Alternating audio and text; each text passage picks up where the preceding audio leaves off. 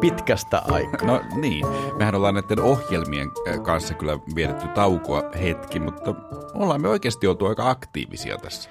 No kyllä vaan. Me ollaan nimittäin kirjoitettu tämän tauon aikana kirja, joka kantaa samaa nimeä kuin tämä podcast, eli Kirkon ihmeellisimmät tarinat. Se on siis nyt painossa ja ilmestyy kirjakauppoihin viimeistään lokakuun puolissa välissä.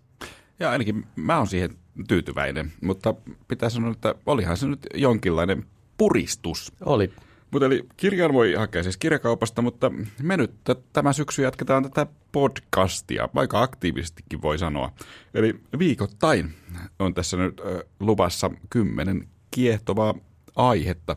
Ja ehkä pienenä poikkeuksena viime kauteen, niin me aiotaan tällä kertaa keskittyä erilaisiin ilmiöihin ja teemoihin niin kuin ensisijassa, kun viimeksi meillä oli käsittelyssä henkilöitä. Just näin. Eli aiheena on kaikkea taivaan ja maan, tai voisiko sanoa taivaan ja helvetin väliltä. No ehkäpä, ehkäpä voi. Ja se on aika hyvä kysymys että muuten, että kumpi oikeasti on vastakohta, taivas ja maa vai taivas ja helvetti. Mutta ennen kuin mennään tässä Heikki pidemmälle, niin kerroppa mulle, että mikä sun mielestä on kristinuskon ydin? Okei, eli siis tämmöinen luulot pois kysymys tähän heti ohjelman alkuun. No, no va- vaikka sitten niin, koska eikö niin, että useinhan kuuluu sanottava, että, että kirkon pitäisi keskittyä näihin ydinasioihin eikä joihinkin toisarvoisiin juttuihin? Niin, no siinä mielessä tämä on aika tärkeä kysymys. Mm-hmm. No vois tietty aloittaa vaikka nyt lähimmäisen rakkaudesta. Eikö voisi ajatella, että, että se on jollain tavalla se ydinjuttu? No on se varmaan, varmaan kyllä yksi ydinjuttu, mutta ehkä mä nyt enemmän haen sitä, että miksi ihmiset ylipäänsä haluaa uskoa niin kuin kristinusko opettaa, kun Aivan. jotenkin mä mietin, että meneeköhän se logiikka niin, ja väitän, että ei varmaan mene, että alanpa tässä nyt uskomaan, niin sitten voin rakastaa lähimmäistäni. Niin no siis toi on kyllä totta. Varmaan on se selvää, että ei lähimmäisen rakkaus ole mitenkään yksinomaan varattu vain kristityille. No näin se taitaa olla. No joo, jos tarkemmin miettii, niin tätä kristinuskon myyntivalttia, jos sitä nyt sellaiseksi voi kutsua, niin onhan siis ikuinen elämä aivan omaa luokkaansa. Että siis siinä mielessä se on kyllä varmaan se kristinuskon ydinasia. No, kyllä näin minäkin ajattelen ja, ja siitä olisikin, kuulkaa rakkaat kuulijat, tarkoitus tänään puhua. Että siitä, että kun tässä me odotamme sitä ikuista elämää, niin oikeastaan siitä voitaisiin puhua, että minkälaisia vaiheita kristit oikeastaan voi odottaa sitten kokevansa kuoleman jälkeen ja miten erilaisia näkemyksiä siitä on nykyisin ja, ja ollut myös historiassa.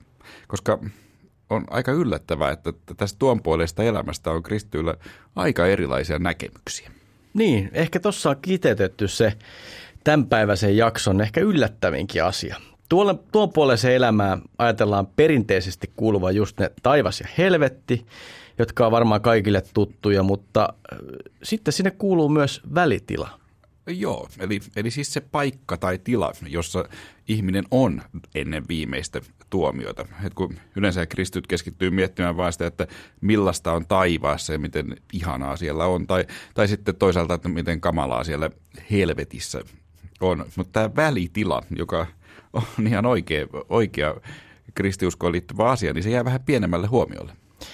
Ehkä osin siitä syystä kristityllä on paljon erilaisia käsityksiä erityisesti siitä, että millainen on se välitila, johon ihmisen sielu joutuu ennen viimeistä tuomiota tai Jeesuksen toista tulemista.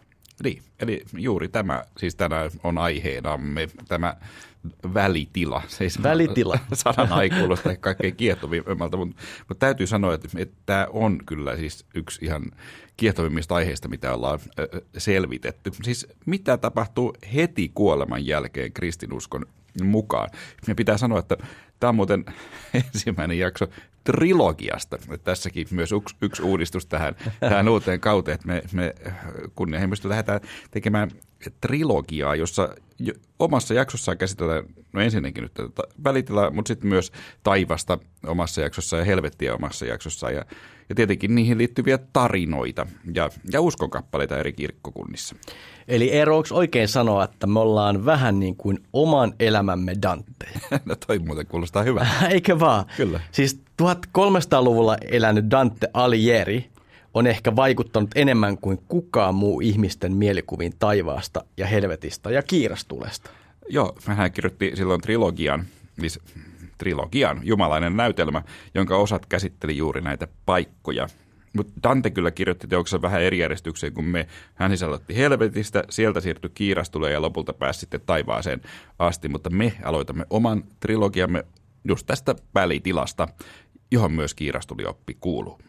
Mutta tänään aloitamme juutalaisuudesta ja sitten etenemme kirkkokuntiin ja pohdimme, mitä nämä eri ryhmät ajattelevat kuoleman jälkeisestä elämästä. Me puhutaan tuonelasta, just tuosta kiirastulesta, sielununesta ja kaikesta muusta jännittävästä. Ja kun tätä tutkittiin, niin mua ehkä yllätti eniten se, että miten vähän tästä välitilasta nykyisin puhutaan ja toisaalta sitten taas, että miten paljon tätä asiaa on kristiuskossa perinteisesti pohdittu. Mutta nyt meidän pitää varmaan aloittaa.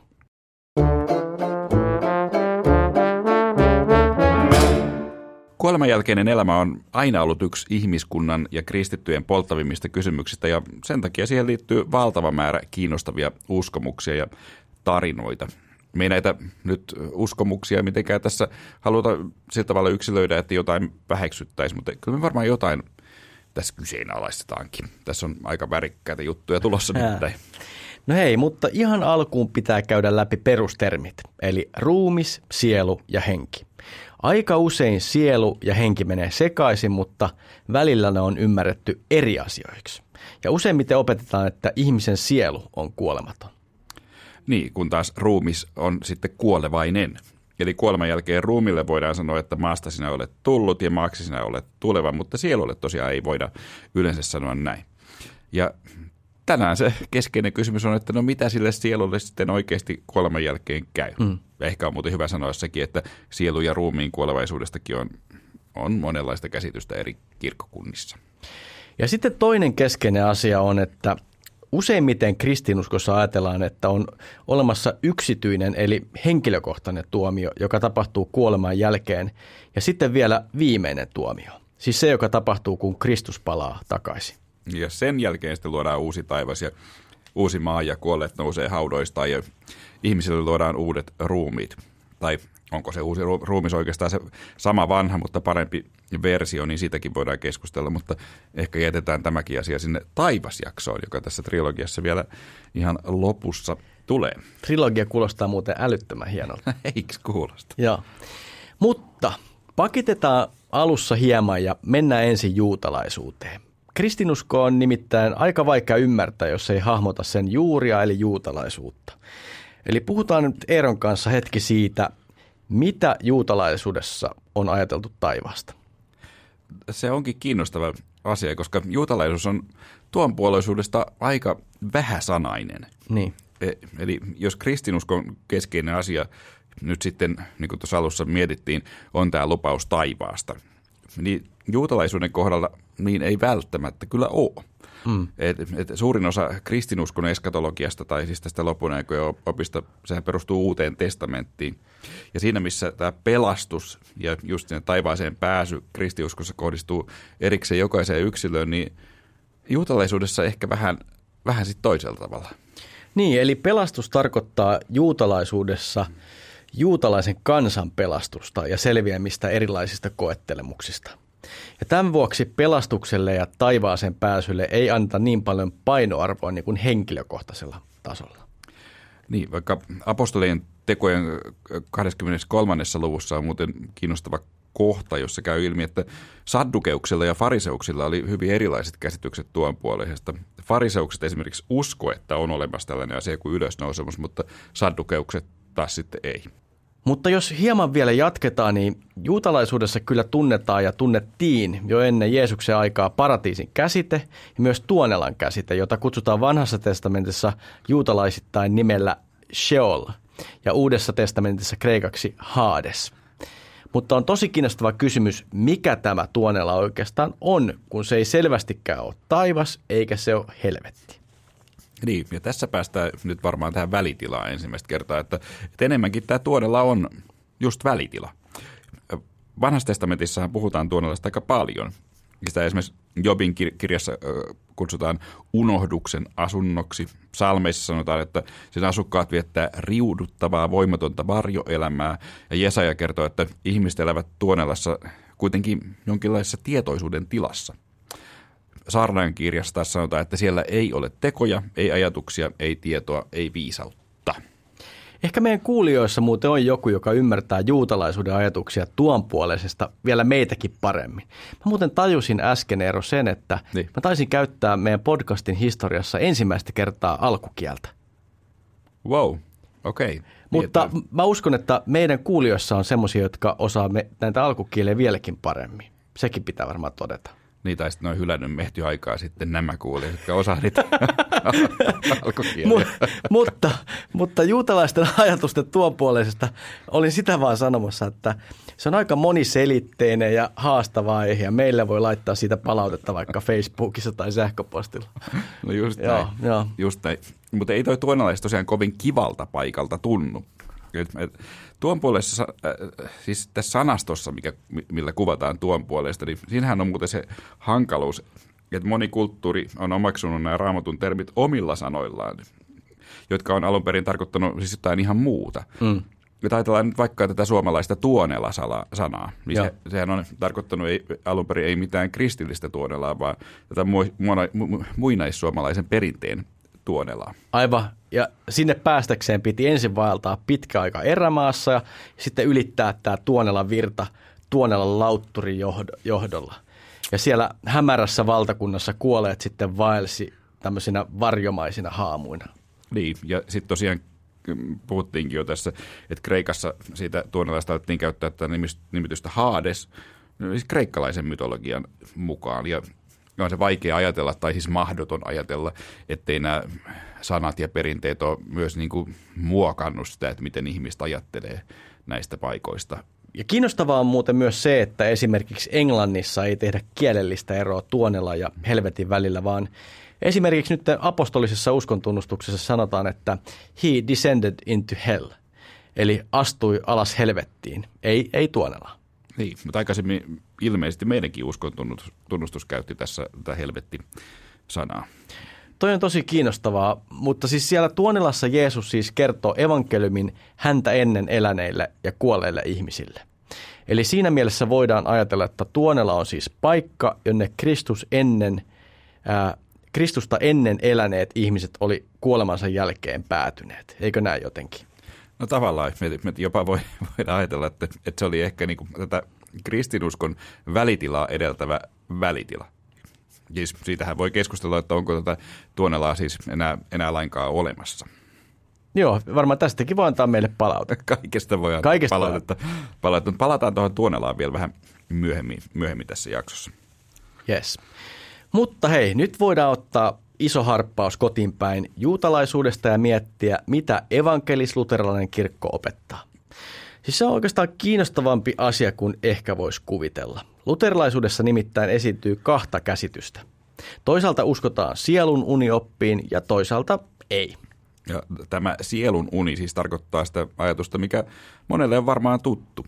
Eli äh, siis ajatus on se, että kuoleman jälkeen ihminen ja sielu nukkuu ja sitten herätetään vasta Kristuksen toisen tulemisen aikana, kun silloin just kun luodaan uusi taivas ja uusi maa ja ihmisille annetaan uudet ruumiit. Äh, uskonpuhdistaja Martti Luther itse oli sielun uniopin kannattaja muuten. Häneltä on lähtöisin ajatus siitä, että kuoleman jälkeen ihminen todella nukkuu, mutta kun hän sitten herää vaikkapa monen tuhannen vuoden jälkeen, hänestä tuntuu kuin hän olisi nukkunut vain yhden minuutin. Mun on vähän vaikea muistaa, että miten mulle tästä niin kuin on opetettu, opetettu joskus lapsuudessa ja näin, mutta kyllä pitää sanoa, että kyllä mäkin on siis jotenkin tällä tavalla ainakin aikaisemmin äh, ajatellut. Mutta onko sulle opetettu tätä oppia, Heikki? No ehkä yle, yleisesti pitää sanoa, että tämä tota, sielununi välitila, niin mä en ole elämässäni sanonut yhtä monta kertaa välitila yhden tunnin aikana kuin nyt tässä esimerkiksi podcastissa. Että, okay. Ja kyllä täytyy silleen, kun mä mietin tätä asiaa, niin, niin kyllä mun oma kristillinen kasvatus on hypännyt tämän välitilan ja, ja sielununen kyllä tyystin ohi. Kyllä se on ollut selvää, että, on opetettu, että kuoleman jälkeen meitä odottaa joko taivas tai helvetti. Ja kastetulle kristitylle ilojuhla voi alkaa jo täällä maan päällä. No selkeä, selkeä homma. Ja tuossahan nämä pääpointsit tuli jo käytyä ihan painotuksia myöten, mutta, mutta, mutta sielun uni, se ei ole siis ollut sulle edes niin tuttu. No ei, ei, siis se on kiinnostavaa. Se ei, mä mietin oikein sitä, että se ei ole koskaan kuulunut mitenkään mun omaan käsityspiiriin. Jos mä mietin hmm. ihan konkreettista tilannetta, jossa mä seisoin mun kuolleen isoisäni sängyn vierellä, niin ei mulla käynyt välitila edes mielessä. Enkä mä usko, että kukaan muukaan huoneessa niin ajatteli siinä hetkessä. Hmm. Mutta kyllä siellä ajateltiin, että nyt te ukki on taivaassa. Mutta mitä sä nyt ajattelet tuosta sielun uni-asiasta? No, sä sanoit, että sä uskoit jotenkin aiemmin siihen, tai näin sä sanoit. No, no se, koko tämä sielun asia oli oikeastaan se syy, minkä onko mä nyt koko tästä niin kuin, näin niin kuin käytännön tasolla tästä tuon puoleisesta on, on, on kiinnostunut. Hmm. Tämä asia nousi esiin, kun mun appiukko ja, ja lasteni ukki viime vuonna kuoli ja sitten me ryhdyttiin sitä lasten kanssa pohtimaan tarkemmin, että missä ukki oikein on. Niin. Kun mekin tietenkin kaikki ajateltiin, että ukki on taivaassa ja niin hautajaissakin sanotaan. Ja siis just näin, että kuollut on nyt paremmassa paikassa ja Jumalan luona. Ja sitten on myös tällainen aika yleinen, ehkä vähän romanttinen ajatus, että, että edesmennyt ihminen sitten meitä voi katsella sieltä pilven reunalta alas. Mm. Mutta sitten kun me puhuttiin lasten kanssa siitä, että kuollut nukkuu, nukkuu, joka niin. oli vähän tällainen, mitä tämä lasten nukki oli itsekin vähän ajatellut niin. ja, ja, ja näin, niin, niin aika jännittävällä tavalla, kun se oli tietenkin traaginen, traaginen hetki ja monella tavalla surullinen, niin tämä yksityiskohta yhtäkkiä tuntui lasten mielestä ihan hirveältä ajatukselta, että ai nukkuu. Niin. Ja, ja kyllä se sitten mustakin alkoi tuntua niin kuin huomattavan ikävältä, että että niin, että et okei, on tavallaan taivaassa, mutta nukkuu Aivan. siellä. Niin. Tar- tarkenna vielä, siis millä tavalla ikävältä? No kun, e-, eihän nämä kaksi asiaa tavallaan voi olla yhtä aikaa olemassa. Mm. Siis tavallaan se, että, että, että sielu nukkuu tiedottomassa tilassa ja sitten samalla se kuollut ihminen on nyt parhaassa paikassa Jumalan luona. Aivan. Et, et se, se tuntuu siltä, että se ei, niinku, ne ei jotenkin sovi yhteen. Sovi yhteen. Niin. No miten, miten sitten, siis muuttuiko sun uskon käsitys sitten tuosta asiasta jotenkin? No ehkä hieman ja varmaan se tärkein asia oli, että mä tajusin, että on kuitenkin niin kuin aika keskeinen asia kristiuskossa, mutta sitten mä en ollut ajatellut sitä asiaa oikeastaan aiemmin lainkaan. Niin. Ja sitten mä rupesin tutkimaan, että no mitäs kristiuskon piirissä tästä nyt niin kuin yleisesti ajatellaan. Niin, niin. Aivan. Äh, ehkä tähän sitten sopisi vielä jatkaa sama, sama, sama hengenveto niin kuin luterilaisuudesta ja ehkä protestantismista ylipäätänsä. Siis vaikka Martti Luther näin usko, hän saattoi itse asiassa muuttaa ainakin jonkin verran käsityksiään asiasta niin kuin myöhemmällä iällä. Ja sielununi ei ole koskaan ollut mitenkään universaalisti, universaalisti niin kuin hyväksytty opinkappale luterilaisuudessa tai, tai reformoidussa kirkoissa ylipäätään. Joo, se on ihan totta se on ihan totta, että vaikka nyt jos mietitään tätä päivää, niin, niin varmaan voidaan sanoa, että aika moni opinkappale ei ole mitenkään yleisesti hyväksytty, vaan että, että, että on, on paljon niin kuin mahdollisuuksia ajatella itse ja, ja, ja niin. tulkita asioita e, eri, eri tavoin. No joo, se on, se on totta. Eli tätä ajatusta kuulee nykyisin ehkä harvemmin ja luterilainen voi kyllä uskoa tästä asiasta kuten haluaa. Sitä paitsi luterilaiset tunnustuskirjatkaan ei tätä asiaa mitenkään ainakaan kovin syvällisesti käsittele. Raamattu tarjoaa ehkä argumentteja siis sielununnen puolesta ja sitä vastaan. Toisaalta siellä kyllä puhutaan kuoloon nukkuneista ja pois nukkuneista, mutta toisaalta esimerkiksi äh, ristillä roikkuessa Jeesus sanoo tämän ryövärin olevan samana päivänä hänen kanssaan paratiisissa. Niin. Siis toi viimeinen argumenttihan on ehkä yksi parhaista sielununta vastaan. Vaikka tietenkin siinäkin voi ajatella, että Jeesus tekee ryövärin suhteen poikkeuksen, että ryöväri pääsee saman tien ja muut joutuu odottamaan tuhansia vuosia. Niin, mikä sekin ehkä tuntuu sitten oudolta. Mm. Mutta esimerkiksi Lutherin vähäkatekismus, johon toki tämä meidän äh, evankelis-luterilaisen kirkon nykyinenkin katekismus viittaa, niin kyllä se korostaa sitten, kuinka Jumala herättää meidät viimeisen tuomion aikana. Niin. Toisaalta jos ajatellaan sielun unta, niin ehkä se ei ole niin kamala ajatus kuin alkuun kuulostaa. Se eihän kuollut siinä kärsi, vaan odottaa rauhassa tulevan maailman elämää. No se on kyllä ihan, ihan, ihan totta. että ikävämmältä se varmaan tuntuu just tänne jäljelle jäämistä. Ja, ja toki voi, voihan kysyä myös, että kumpi sitten on parempi, nukkua koko tämän välitilan ajan vai, vai odotella siellä sitten kaukas, ka, kaikessa rauhassa ja pyöritellä peukaloita. Niin tuossa on ehkä odottamissanassa jotenkin paha klangi, että voisihan siinä käydä aika pitkäksi, jos niin kuin useampi tuhat vuotta pitäisi niin kuin odotella. No juuri näin. Ja, nukkuminenhan on ihan hauskaa puuhaa. Ainakin mä ihan nautin siitä, vaikka heräänkin yleensä vähän liian aikaisin. Mm. Mutta niin, sano vielä Heikki nyt ennen kuin mennään eteenpäin, että uskoiko sä nykyisin tähän sielununeen, kun se jäi kysymättä? No niin, no mä ajattelen silleen, että mä uskon siihen, että kuolessa ihminen siirtyy ajan rajan taakse. Eli paikkaa, jossa siis ei ole aikaa. Ja meidän on tosi vaikea ajatella semmoista tilaa, jossa ei ole tämmöistä luotu asiaa kuin aika. Siksi jotenkin ajatus pitkästä unesta tai, tai viimeisen päivän ajankohdasta ei, ei sen vuoksi ole mun mielestä niin olennainen. Et se, mikä on olennaista, on se, että mihin lopulta päätyy. Muistatko Eero, mitä meidän hupparit julisti 25 vuotta sitten? niin, niistähän oli joskus, joskus puhetta tässä, tässä ohjelmassa ja sä hyvin usein niitä tunnut muistelevan, Heikki. Siinähän luki, että suuntana taivas.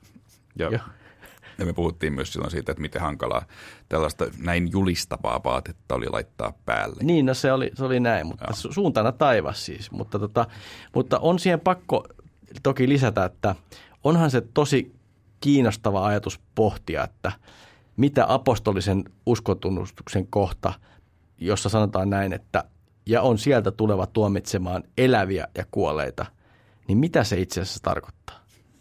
Toi on hyvä pointti. Ja varmaan siinä just tärkeää on muistaa se, että, että, että tosiaan ajatellaan, että on erikseen se yksityinen tuomio, joka tulee heti kuoleman jälkeen, ja sitten maailman lopussa sitten lopulta tämä viimeinen tuo, tuomio, ja siihenhän tämä uskontunnustuksen kohta viittaa. Mutta niin. ollaanko me nukuttu siihen asti vai oltu tietoisia koko ajan, ja millainen se välitilan paikka on, niin siitähän me tänään Heikki jutellaan. Just näin. No näinhän se kyllä on, mutta hei, me voitaisiin pikkuhiljaa siirtyä vanhojen kirkkokuntien ajatuksiin taivaasta. Joo, ja samalla voidaan puhua esimerkiksi siitä, että mitä kaikkea kuolleet voivat tehdä.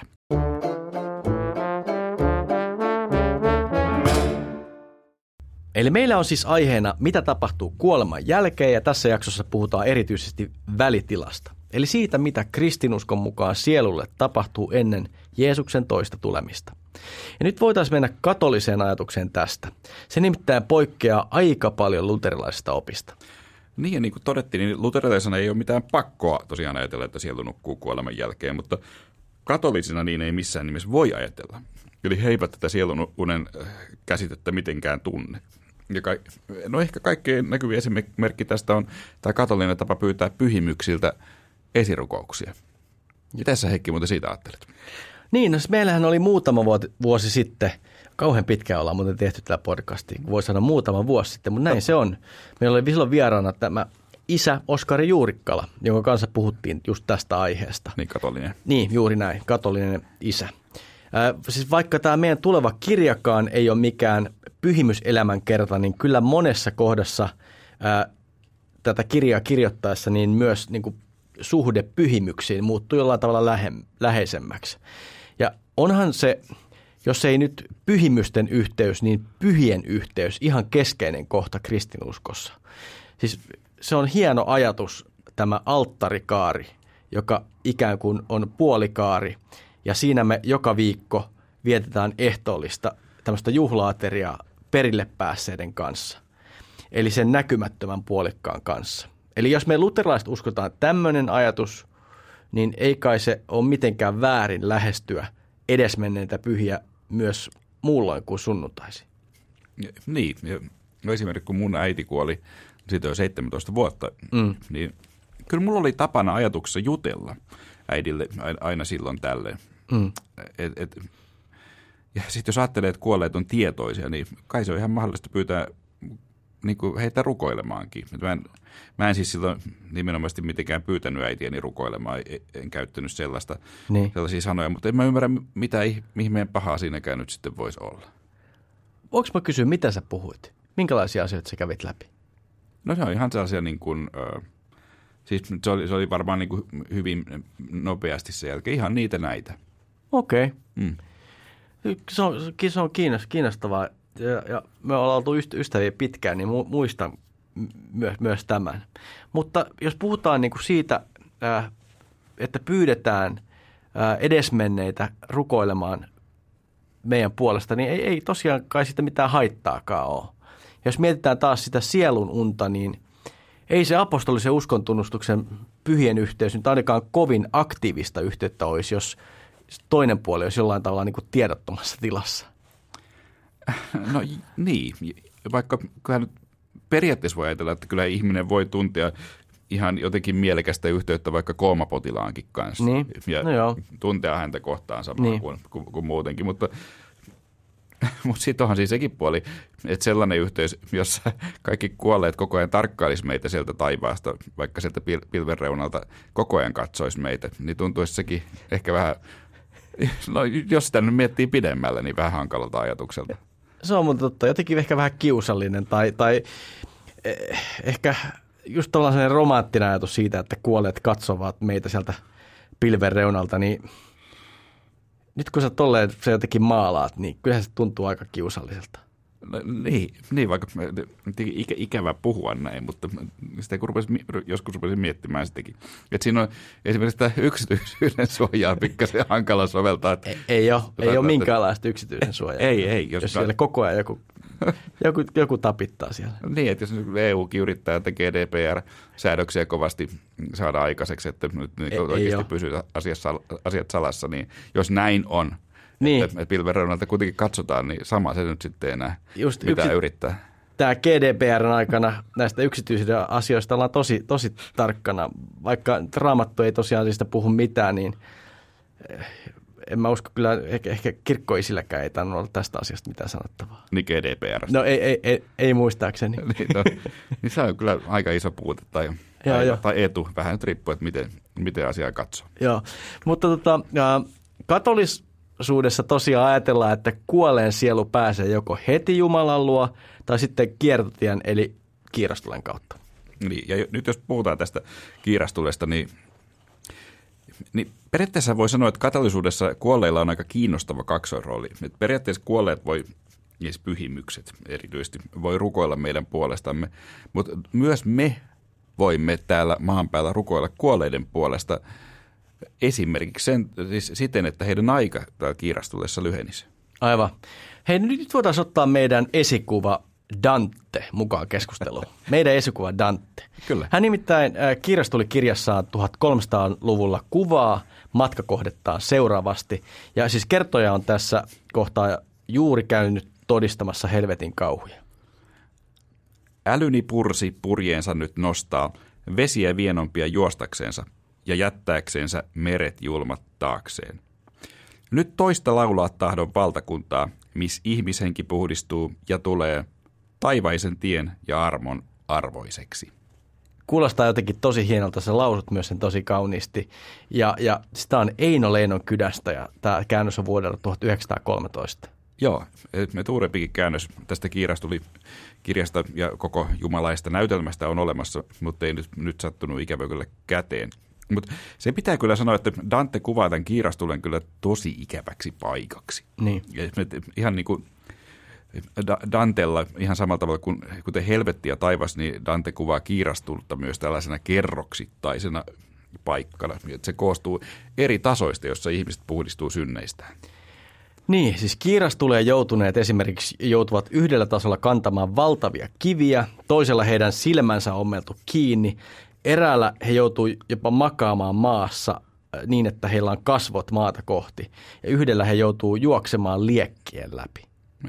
Ei, ei, ei ihme, että kiirastulella on paha kaiku. Niinpä, sanos muuta.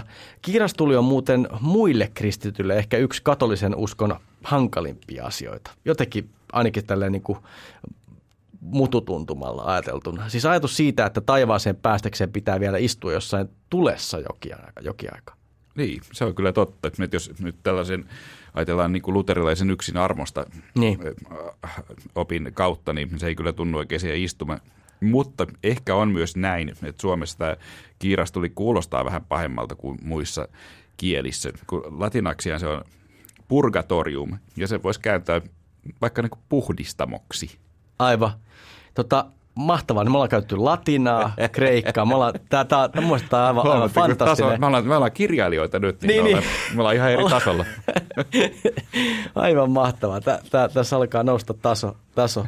Mutta hei, kiiras tuli ja siis puhdistamo, nehän kuulostaa kyllä niin kuin aika erilaisilta, ainakin erilainen klangi onko nähnyt ero, kun nykyään muuten kaikissa kaupoissa näkee tätä puhdistamomerkkistä juomaa, tätä, tai mitä ravintolisia vitamiineja, niin mä, mä, mä luulen, että se on sille ajateltu, että varmaan menekki olisi vähän pienempi, jos se brändin nimi olisi esimerkiksi niin kuin kiiras tuli. ei, ei, ei, voi tietää, mutta, mutta voi olla näin. Mutta sitä Heikki voisi perustaa vaikka kilpailevan brändin. Katso, joku kiiras tuli kombucha. Kiiras tuli kookosvesi. Kiiras tuli patukka. ja, niin. niin no, sit, mehän ollaan ero, kummatkin päivätyönä me ollaan yrittäjiä ja kyllä me yrittäjänä aina hyvä liikeidea tunnistetaan, niin mitä sä sanot, että jos tota, kätellään tämä juttu tässä näin 50-50 ja tota, laitetaan uusi firma pystyy. Joo, kyllä yrittänyt ei laiteta.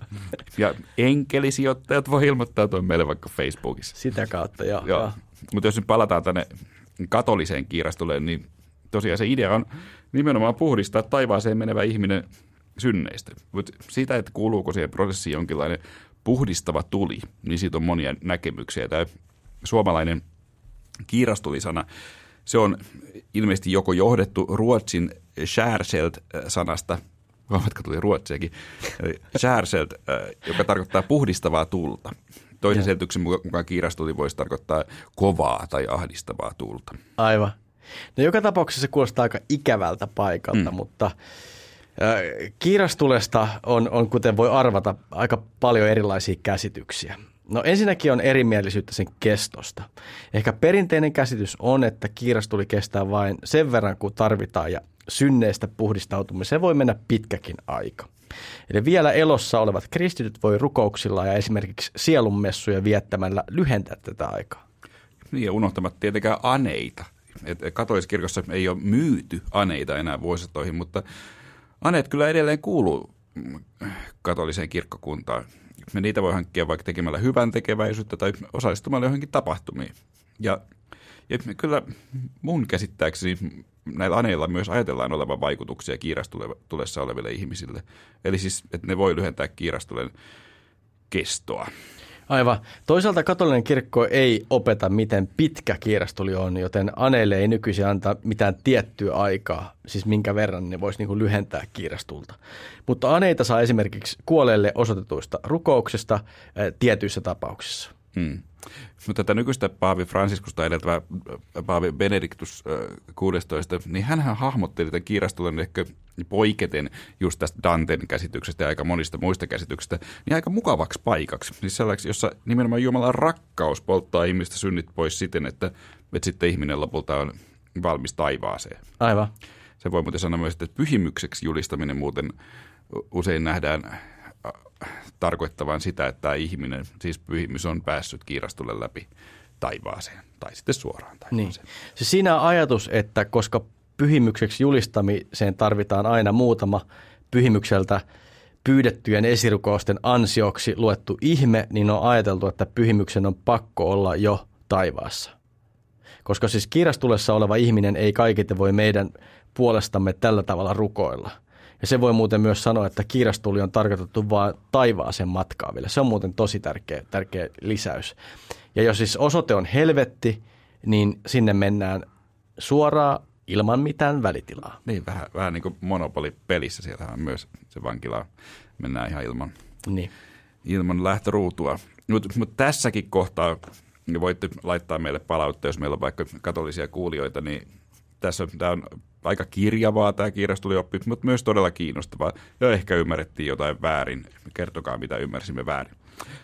mutta ehkä tosiaan voi kuvata sitä, että kiirastuessa olevat kuolleet, ne on ensisijaisesti meidän rukouksiemme kohteita, mutta taivaaseen perille päässeet enemmänkin sitten voi rukoilla meidän puolesta. Okei, eli jos summataan asiaa, niin sekä luterilaisilla että katolisilla on oma oppinsa välitilasta ennen taivaaseen pääsyä. Eli jos Luther ajatteli, että on välitila, jossa ihmisen sielu nukkuu, niin katolisilla on ihan omanlaisensa välitilaoppi. Just niin. Ja, mutta sekin ehkä kannattaa mainita, että kyllä myös luterilaisuudessa on ihan hyväksyttävää rukoilla kuolleiden puolesta. Sitä ehkä vaan kuulee harvemmin, koska sillä nyt ei nähdä sellaista merkitystä sille kuolleiden sielujen pelastukselle ehkä niin paljon. Aivan. Mutta hei, ehkä voitaisiin puhua nyt myös limbosta. onko sä Eero muuten asiasta niin kuin toiseen, niin onko sä muuten hyvä limbossa? No, en, mutta just eilen kun hain tyttäreni tuolta tuolta cheerleading treeneistä niin kertovat, että olivat siellä limboa Aika harrastaneet sitten, sitten lopulta. Mutta sitten kun mä selvitin, että näitä parhaita limboja, niin nehän on muuten ihan aivan ällistyttäviä. Tiesit sä Heikki, että, että limboamisen maailmanennätys on 21,59 senttiä. Et, Kaksi... Tällainen, siis, Kun va- tällainen vaaksa. Niin, kuin, niin, niin, niin. Että tällainen amerikkalainen Shemika Campbell on siis lim, limbonnut tämän tästä tilasta itsensä. Mä siis YouTubesta näkee videoitakin. Okay. Voitte katsoa, katsoa Semikan limboamista, jos ette usko. Onko se katsonut niitä sen takia, että, että sä haluaisit itse parantaa sun omaa limbotulosta? no ei se, se vaan nyt tämä johdatti tämä tyttäreni limbo-harrastus nyt sitten minut tähän, että miten hyväksi hän voisi sitten. Aivan, aivan. Mä luulen, että hänellä on paremmat vaikset. Niin, ehkä, ehkä, mutta siis ällistyttävää siis on se, jos se on tosiaan niin kuin sä väität, että, että pääsee reilun 20 sentin välistä. Ehkä sen verran itsekin voin, voin myöntää, että, että kyllä pitäisi ehkä muutama tota, sentti laihduttaa, että onnistuisi itseltä tuommoinen tulos, mutta, mutta eh, tota, nyt voisi puhua oikeastaan vähän toisenlaisesta limbosta, vaikka sama sana on kyseessä. Limbo on nimittäin katolisen kirkon keskiajalla kehittämä nimitys paikalle, johon tietyssä tilanteessa voi joutua kuoleman jälkeen. Katolinen kirkko tunsi peräti kaksi limbotilaa, pikkuvauvojen limbon ja patriarkkojen limbon.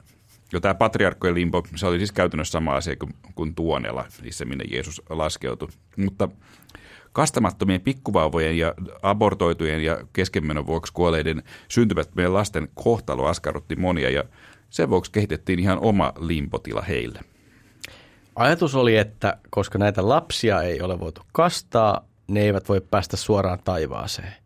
Mutta ei, ei tietenkään voitu ajatella, että ne joutuisi helvettiinkään, koska eivät olleet vielä tehneet syntiä. Ajatus oli, että tällaiset lapset pääsisivät kyllä taivaan iloon, mutta eivät olisi voineet katsella Jumalaa kasvoista kasvoihin. Ja nyt kun tätä miettii, niin onhan tämä aika kummallinen ajatus. no, no on se kyllä aika kummallinen, niin. kummallinen ajatus. Ja, ja katolinen kirkko onkin muuttanut omaa opetusta tältä osin. Et just samainen Paavi Benediktus torjutan opetuksen virallisesti tosi vasta vuonna 2007. Ja. Eli ajatus nyt siis on, että että kastamattomilla ja syntymättömillä lapsilla on siis katolisinkin kirkon mukaan toivo päästä ihan, ihan normaalisti taivaaseen. Niin, kyllähän se kuulostaa lohdulliselta. niin ja kohtuulliselta. Niin. Mutta ehkä seuraavaksi voitaisiin miettiä, mitä ortodoksit sitten tästä välitilasta ajattelee.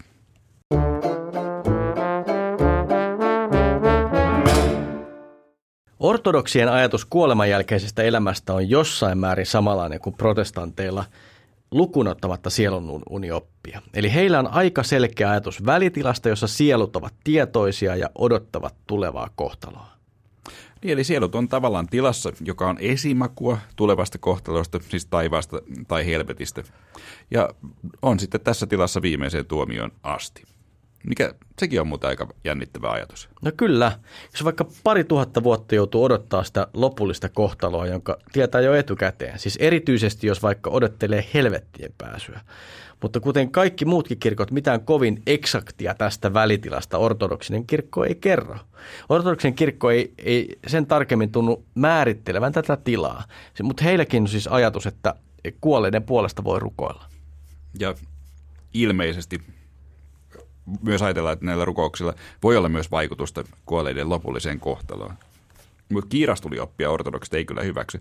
Mutta jotkut ortodoksit kiinnostavaa kyllä uskoo tällaiseen toiseen kiisteltyyn oppiin, joka on melko tunnettu ja kiehtovaa, nimittäin niin kutsuttuun tulliasemaoppiin. Tämän tulliasemaopin mukaan kolmantena päivänä kuoleman jälkeen sielu lähtee enkelien johdettamana matkalla taivaaseen.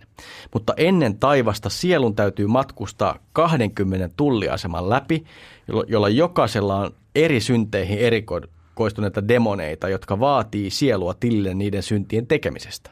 Niin, ja mikä ikävintä, niin sielun pitää näillä tulliasemilla sitten osoittaa, että hän on tehnyt yhtäläisen määrän hyviä tekoja, joilla hän sitten mak- tavallaan maksaa näille demoneille tullia synneistä. Niin. Välillä nämä tulliasemat muuten kuvataan kirkkotaiteessa ainakin eräänlaisena portaina. Esimerkiksi ensimmäisellä tulliasemalla demonit kuulustelevat sielua kielen synneistä, kuten pahan puhumisesta, loukkauksista ja liiasta naurusta. Toi, toi viimeinen muuten kuulostaa aika pahalta. No, no joo, kyllä. Mut, ja muilla tulliasemilla tietenkin monenlaista synneistä. Ja tietenkin vakavia syntejä, kuten murhia kysellään. Mutta esimerkiksi mässäilystä vaaditaan tilille ja esimerkiksi jopa napostelusta, mikä siis mässäily nyt mä ymmärrän, että se on paha, mutta kyllä nyt naposteluun sortuu välillä. Niin, niin. No, no toi napostelu alkoi vähän huolestuttaa, mutta mitä tuohon nyt voi sanoa, että – No ei tuo nyt ihan luterilaiselta yksin armosta opilta nyt ainakaan kuulosta. No ei, Jos ei, jotakin puolustautuu. No ei tämäkään, ei tämäkään niin. kuulosta. Ja, ja, ja pitää sanoa, että kyllä tätä tulliasema-oppia pidetään ortodoksienkin piirissä ihan yleisesti harhaoppina. Koska kyllähän tämä ajatus näiden syntien maksamista demoneille hyvillä teoilla tuntuisi vähän niin kuin turheltavan tätä Kristuksen pelastustyötä. Siis aidosti kyllä tuntuu. Ja jos niin. me uskotaan, että Jeesus sovitti ristillä ihmisten synnyt, niin eikö se vähän hassulta tuntuisi, että sitten, vielä tullimaksut päälle demoneille? Niin, jos sitä jotenkin yrittää ymmärtää sisältä käsin, niin voisiko ajatella, että se on jonkinlainen palvelumaksu? Eli jos ajattelet, ajattelet että jos ostat vaikka bussilipun netissä, niin. eikö se ole ärsyttävää ja epäreilu se, että, että siihen lisätään edelleen palvelumaksu? Niin. Siis va, vaikka sä et ole tehnyt, siis kukaan ei palvelu sua vaikka sä oot niinku ikään kuin palvelu itsesi vaan. niin, se on kyllä Osa, ostat vaikka liput konserttiin, tulee palvelumaksu sieltä. Niin, se on hämmästyttävää, oh. että mistä, mistä, mistä maksetaan. Niin, Mutta niin. ei, kun keksit tämän tosi hyvin asiaan liittyvän vertauksen, niin kyllähän tämä tulliasema rupesi tuntumaan paljon järkevämmältä. Niin. Mutta hei, ehkä me voitaisiin Heikki pikkuhiljaa tässä lopetella. Tässä on aika paljon tullut asiaa, ehkä riittävästikin, mutta mitähän me nyt tästä välitilasta voitaisiin ajatella? No, mä oon ehkä sitä mieltä, että tilannehan on niin kuin suht hyvä. Okei. Okay. Koska vaikka tässä nyt kuultiin tosi monta tarinaa ja aikamoinen määrä varmaan monen mielestä ihmeellisiä uskomuksia, niin kyllähän tuolla kaikilla se yhtäläinen punainen lanka kulkee. Eli on jonkinlainen välitila ja sitten tulee taivas. Mä oon ihan samaa mieltä. Ja siis se on ihan selvä, että kristinuskossa on tällainen välitila, joka, joka on sitten myös joillain kristityillä kestänyt jo sen 2000 vuotta, mikä sekin on aikamoinen Se on kiinnostava, joo. ajatus. Mutta mut, kyllä samalla on näin, että kristity voi aivan hyvillä mielen ajatella, että kolmen jälkeen pääsee taivaaseen, vaikka se ei sitten ehkä ihan se lopullinen taivas olekaan. Mm. Et ei ole mikään pakko ajatella, että vois, pitäisi nukkua ruususen unta tai, tai kärsimään siellä Danten kiirastudessa. Niin, just näin. Mutta voi niihinkin uskoa ja, ja ehkä tämän sarjan tämmöisessä niin kuin ekumeenisessa hengessä me ei haluta missään nimessä sanoa, että älkää nyt vaan uskot, uskoko näihin. Ää, mutta ikävä kyllä me ei olla tätä asiaa ehkä tarkemmin osata avata, koska me ei kuitenkaan olla tämän alan kokemusasiantuntijoita, siis, siis ainakaan vielä. Jos muuten oltaisiin, niin tota, jos me oltaisiin, niin tota, mä luulen myös ero, että meillä meidän podcastilla olisi aika paljon enemmän kuuntelijoita kuin nyt. No se, se, se, se on varmasti just näin. Mutta onhan tämä kolme jälkeisen elämän miettiminen, ihan niin kuin alussa puhuttiin, Kristyille ja muillekin niin sanottu tuhannen talan kysymys, joten sen takia tämä, tämä on ihmisten mieliä kiehtonut kautta aikojen. Mutta tosiaan meidän kirja Kirkon ihmeellisimmät tarinat tulee ulos kirjapajan kustantamana suunnilleen lokakuun puolessa välissä. Eli kipin kapin kirjakauppaa. No, mutta ihme, jos joku koskaan mikään kirjakauppa ei ole keksinyt ennen tuota mainoslausetta. Niin, se muuten lähti aika hyvin. Si- Siinä oli aika hyvät alkusoinnut. Kipin kapin Kipin kapi, joo. kirjakauppa. joo, joo. Mutta hei, siis me, meitä voi kuunnella kaikissa podcast-sovelluksissa ja myös Radiodein aalloilla lauantai-iltaisin. Niin, kello yhdeksään. Moi moi ja ensi kertaa. Silloin taas uusi aihe.